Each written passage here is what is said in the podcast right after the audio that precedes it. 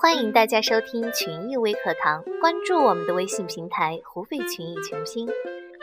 人生的轻松就是能在这个喧嚣的城市，不用献媚于谁，也不必跟谁说讨好的话，他玩他的，你活你的，两不相干，然后两相安。你在意谁，在意到极致，就会活在这个人的阴影里。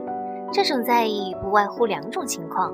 想求取，或怕是得罪谁，也就是说，人生的疲惫更多的不是在这里拎不起，而是在别人那里撇不清，别人成了自己沉重的彼岸。退一步，左顾右盼，是进亦忧，退亦忧。在这样的境况里，最累人的不是做，而是拿捏着分寸去做。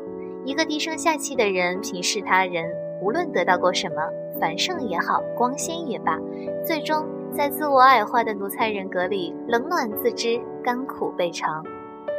不是一路人，就不会在一个语言系统里；不在一个语言系统，就不会在同一个世界中。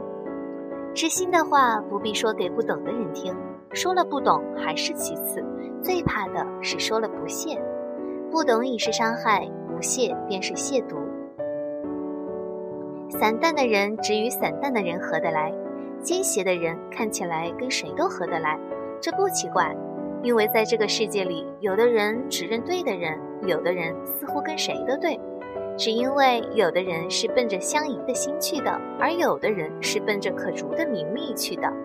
在交往上，目的性太强，原则性就会很差。在左右逢源的人那里找不到纯美的人性，在蝇营狗苟的人那里找不到纯净的人格。这个世界总有倦怠或狂傲的人，看起来没有几个可以合得来的人。他们不迎合，不投降，只是不想生命苟且于世俗。伟岸的人心中常常都有一些孤傲，他们一世独立，声响着内心孤独的清凉。每一个私心都会影响到对他人公允的评判。盛大的完美未必贪疲于风雨，却可以瓦解于私心。一千次的改变和完善自己，终难抵别人一颗横无际涯的私心。所以，不要苟且在所有人那里都有好的评价，讨好了所有的人，就意味着要彻底的得罪自己。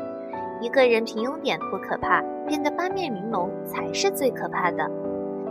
不要飘忽而逝的生命过客那里留恋，也不必为朵朵过眼云烟烦扰。与其要别人看好，不如自己活得好看。好了，以上就是给大家的分享。有什么想法，可以在节目下面留言和小编互动。欢迎关注我们的微信公众号“湖北群艺”。我们下期节目再见。